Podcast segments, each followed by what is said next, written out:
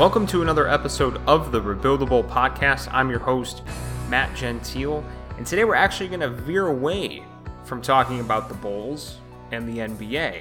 It sounds a little weird, but after my discussion with Katie Duffy last week, we talked a little bit about the difference between the NBA bubble and what the WNBA is doing at the IMG Academy in Bradenton, Florida and I wanted to dive a little bit more into that. So I thought I'd bring on somebody who covers the league to talk about what we can expect for the WNBA and for our local team, the Chicago Sky. So I have with me Madeline Kenney, who covers the Sky for the Chicago Sun Times, to talk about that. So let's bring her on. Madeline, how you doing? Thanks for coming on.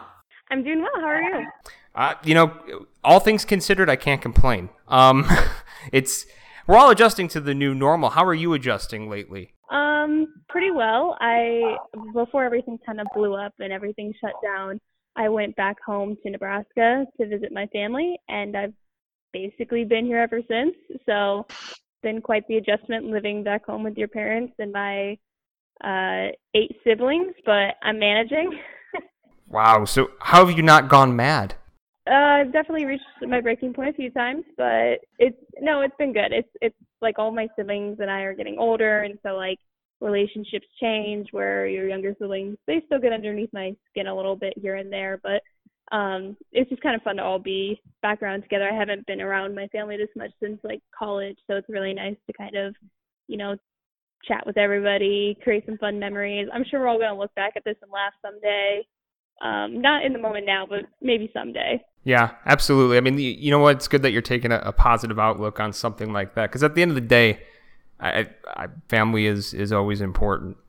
Um, so I, I, know we were talking offline a little bit, yeah, and you mentioned you've you've been covering now the the sky. You're going to be entering your second season, correct? Correct. Yes. So I want to you know definitely pick your brain about the Chicago Sky as we head into this start of the season. But before I do, um, I wanted to get some insight from you on just the WNBA season at IMG Academy in Bradenton, Florida.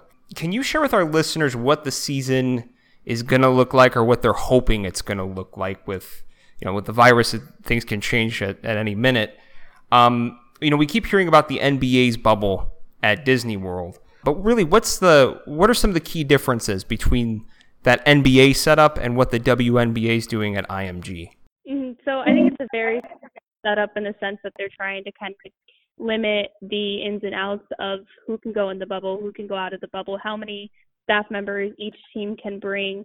Um, what is the protocol for when a player tests positive? Um, this week or last week, excuse me, Sydney Colson, the Sky's backup point guard, she tested positive for the coronavirus, and so she is self isolating right now, and she won't be able to join the team in Florida uh, ne- early next month until she has two negative test results. So the bubble itself will probably look very similar to the NBA. Um, obviously, the WNBA will have less staff personnel there than the NBA just because they already have smaller front offices and coaching staffs and stuff. Um, but I think, and then as far as the season, you know, it, it's definitely going to be an abbreviated season, only 22 games with a regular playoff format. The biggest difference is that the WNBA has a hard cutoff where they have to be done with their season by October 31st, according to collective bargaining agreement, because a lot of these players, which some people don't know, go and play overseas to supplement their income. So although the CBA that was just signed earlier this year has been a big step for women's sports and the WNBA and increasing player salaries, a lot of these players get a bulk of their income playing overseas. Um, so the the spike in coronavirus cases in Florida, I think it's got a lot of us on edge, and you could certainly sense uneasiness with a lot of athletes heading down there right now in the thick of things.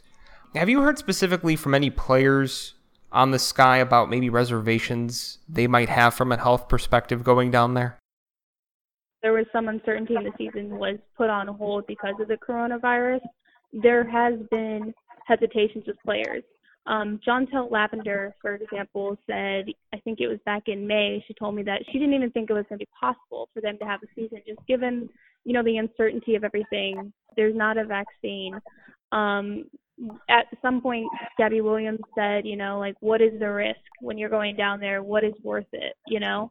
um, there is a lot of hesitation, but a lot of players also have kind of see this as an opportunity to really step up their social justice initiative and use this platform, you know, with everybody isolated in one location, having a season take place at one venue, as an opportunity to really band together and bring awareness to the social and racial injustices in the country.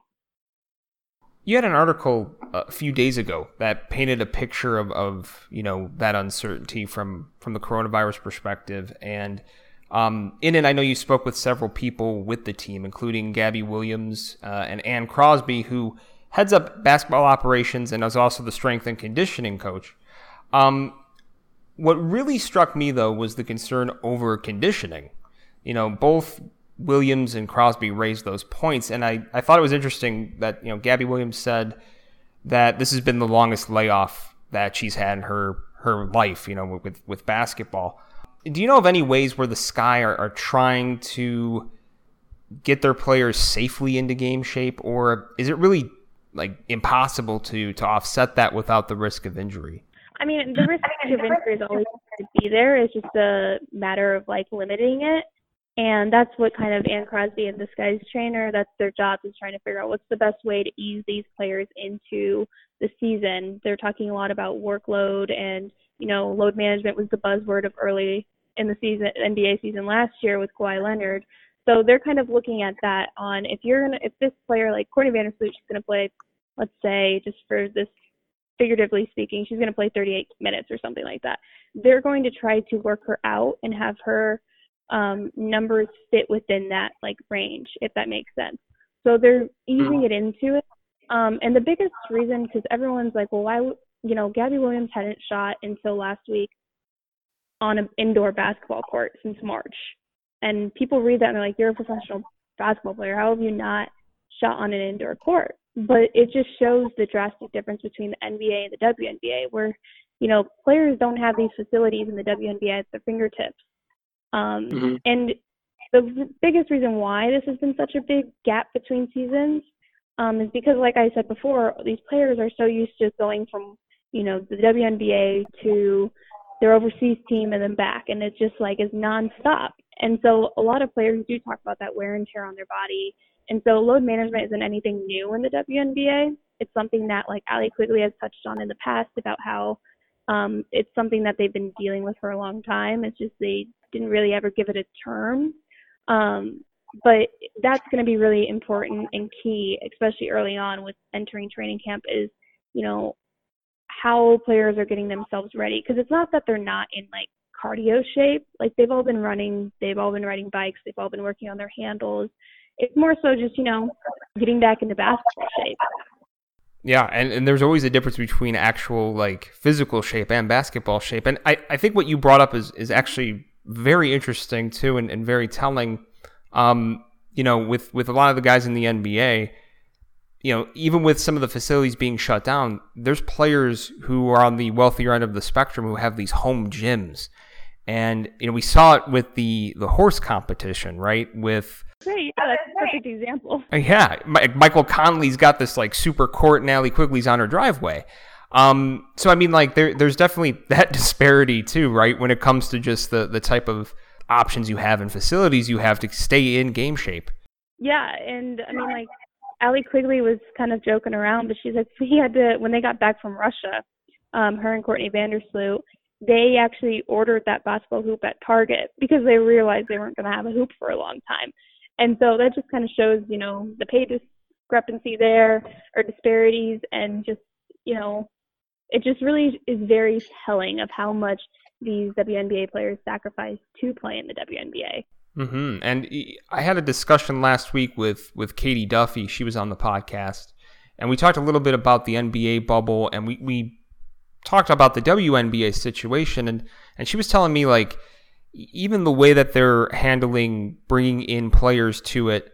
I heard that, or they have to pay for certain family members to come with them, and it, what's the incentive there to have to pay for your own family to come down there with you when you're kind of putting you know stuff on the line to play play a game? Mhm. And remember, a lot of these players are separated from their families for six plus months a year. So that was one silver lining in the delayed start to the season. If we're trying to stay positive, Um, but if you're not a veteran player, you don't get a plus one. So that veteran is like five plus years in the league. And so that's a lot of players. And I was talking to Gabby Williams about this. Like she can't even bring her cat. And I know that seems small, but that definitely takes a mental toll on you when you just feel you already feel so isolated when you're overseas playing in a environment where or a place where you don't know the language maybe or the culture is drastically different than what you're used to in the US. You already feel isolated there. And now you're here and it's kind of that same sense of isolation the WNBA is going to have, and Crosby said, um, mental health representatives and like people there to kind of help athletes deal with this, like those feelings, and like make sure that they're they feel supported. Um, but if you, yeah, they have to play, they have to pay if they want, you know, um, plus one or like families and stuff, which is something that I'm not really sure the NBA if that's the same with them. You you mentioned Sydney Colson testing positive for COVID 19. Um, and I wanted to ask has anybody else, you know, that you know have tested positive yet, player or staff? And have they conducted all their tests so far, or is that still a work in progress? So they're doing three rounds of coronavirus testing before they actually go down to Florida. So right now they're still go- going through those phases of testing. As of now, Sydney Colson is the only current player who has tested positive um, from the Sky standpoint. And um, Stefanie Dolson did test positive. Her entire family actually had coronavirus, and her mother was actually hospitalized for a few days back in March. They've all fully recovered since. Um, but I was kind of, I don't want, surprised might not be the right word, but, you know, we'll just say surprised for this because I'm talking right now, but that Stefanie Dolson decided to play the season because she's been very outspoken about, like, you know, thank you to all the healthcare workers for all the sacrifices they've made and she's really stressed the importance of wearing a face mask and so and you know quarantining and social distancing and all of that stuff but she's a very key part to the Sky's success this season um, because I really do think that the Sky have a really good chance at going really far in this abbreviated season because they already have that established chemistry. It's practically the same team as last season with just a few different additions who can only make the team better. Mm-hmm. And you know, I was actually going to get to that. I know, you know, they had a really solid season in 2019, and you know, the the second round loss with the the buzzer beater was you know a heartbreaker. But um, I mean, you know, so with the changing you know climate right now, you think that they're you know poised to still have a pretty good year in 2020? I really do. Yes. Um, there are some questions about their roster just because it has not been finalized yet. But based off of the players that they have now, I think that they have, you know, with you have a veteran backcourt and Allie, backcourt and Allie Quigley and Courtney Vandersloot. Um, Gabby Williams is going to play a more natural position at wing this season because the Sky went out during free agency and got a backup point guard in Sydney Colson. And even the player that they signed yesterday, Stella Johnson, she is able to play any of the guard positions. I'm sure that they're going to be trying to train her to be more of a Courtney Vandersloot backup just in case Colson's not able to start the season with them. But I was told by somebody within the team that the hope is that Sydney Colson, once she gets two negative tests, she will rejoin them.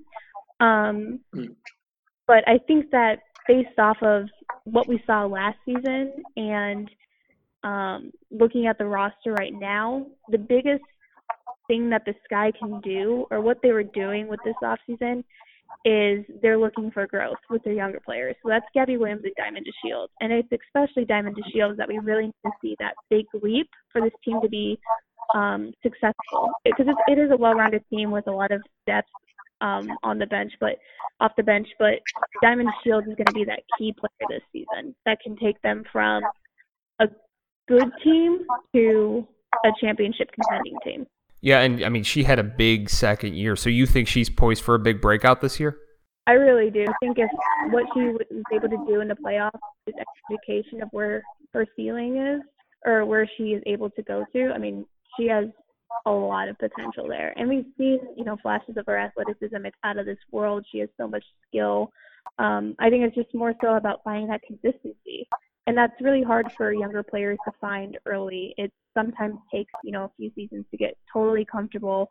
We know the confidence is there with Diamond. I don't know if you ever talked to her, read, read you know, watched videos of her, or read any of her quotes. She's a, very confident in her abilities, and she has a right mm-hmm. to be because she's an outstanding, phenomenal athlete.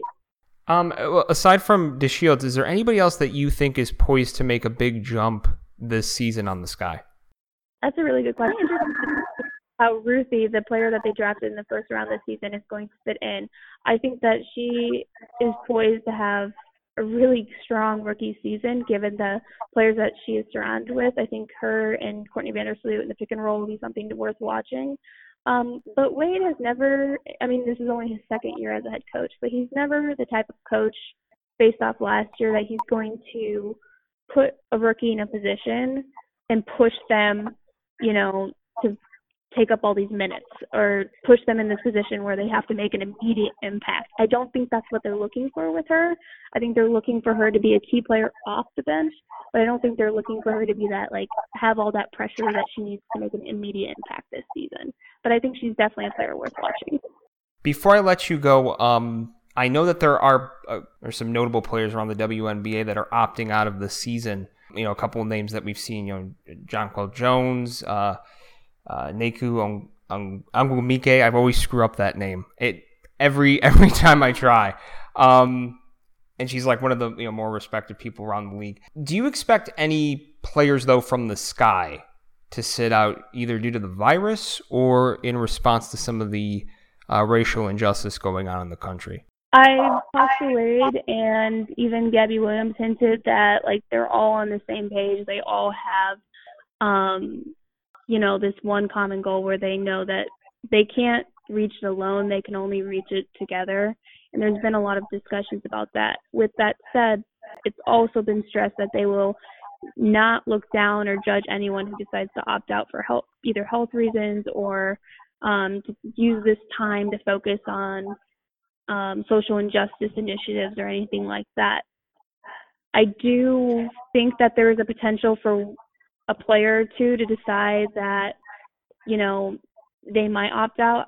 One player in particular I haven't seen in any of the Sky's in like the players' Instagrams. I follow all their Instagram stories. The only two players I haven't seen is Sydney Colson and Jantel Lavender. And obviously Colson has tested positive coronavirus, so that kind of explains it. But it'll be really interesting to see, you know, going forward what this roster will look like but right now it's still kind of all up in the air. And you know what? Last question: What do you think is the ceiling for this team this year?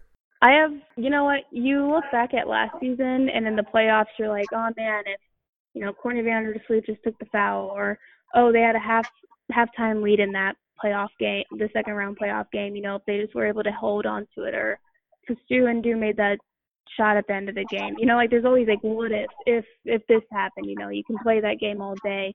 Um, that was a strong team that really should have been in the semifinals based off their game. They kind of just gave the game away at the end of it. Um, I think that this team is poised for a deep playoff run, especially if we see that jump that Diamond Shields is expected to make this season. Well, and you know, with that youth and the talent that they have in that backcourt, this could be a year within a bridge season where you know maybe maybe they're in the hunt. Mhm. No, they're in a win now mode, especially with. I mean, Courtney Vandersloot and Allie Fleur are still young. Don't get me wrong, but with some of these key players in their starting lineup kind of getting older, they're definitely in that win now mode, and they have that veteran talent that's kind of established and set, where they're bringing in these younger players too, and they're really meshing well and gelling well. And we saw that last season too. Well, Manny, I appreciate you coming on to talk about the WNBA's uh, situation for the start of their season and, and previewing some of the sky. And, you know, hope to have you on again. Thank you so much for having me on. I really appreciate it.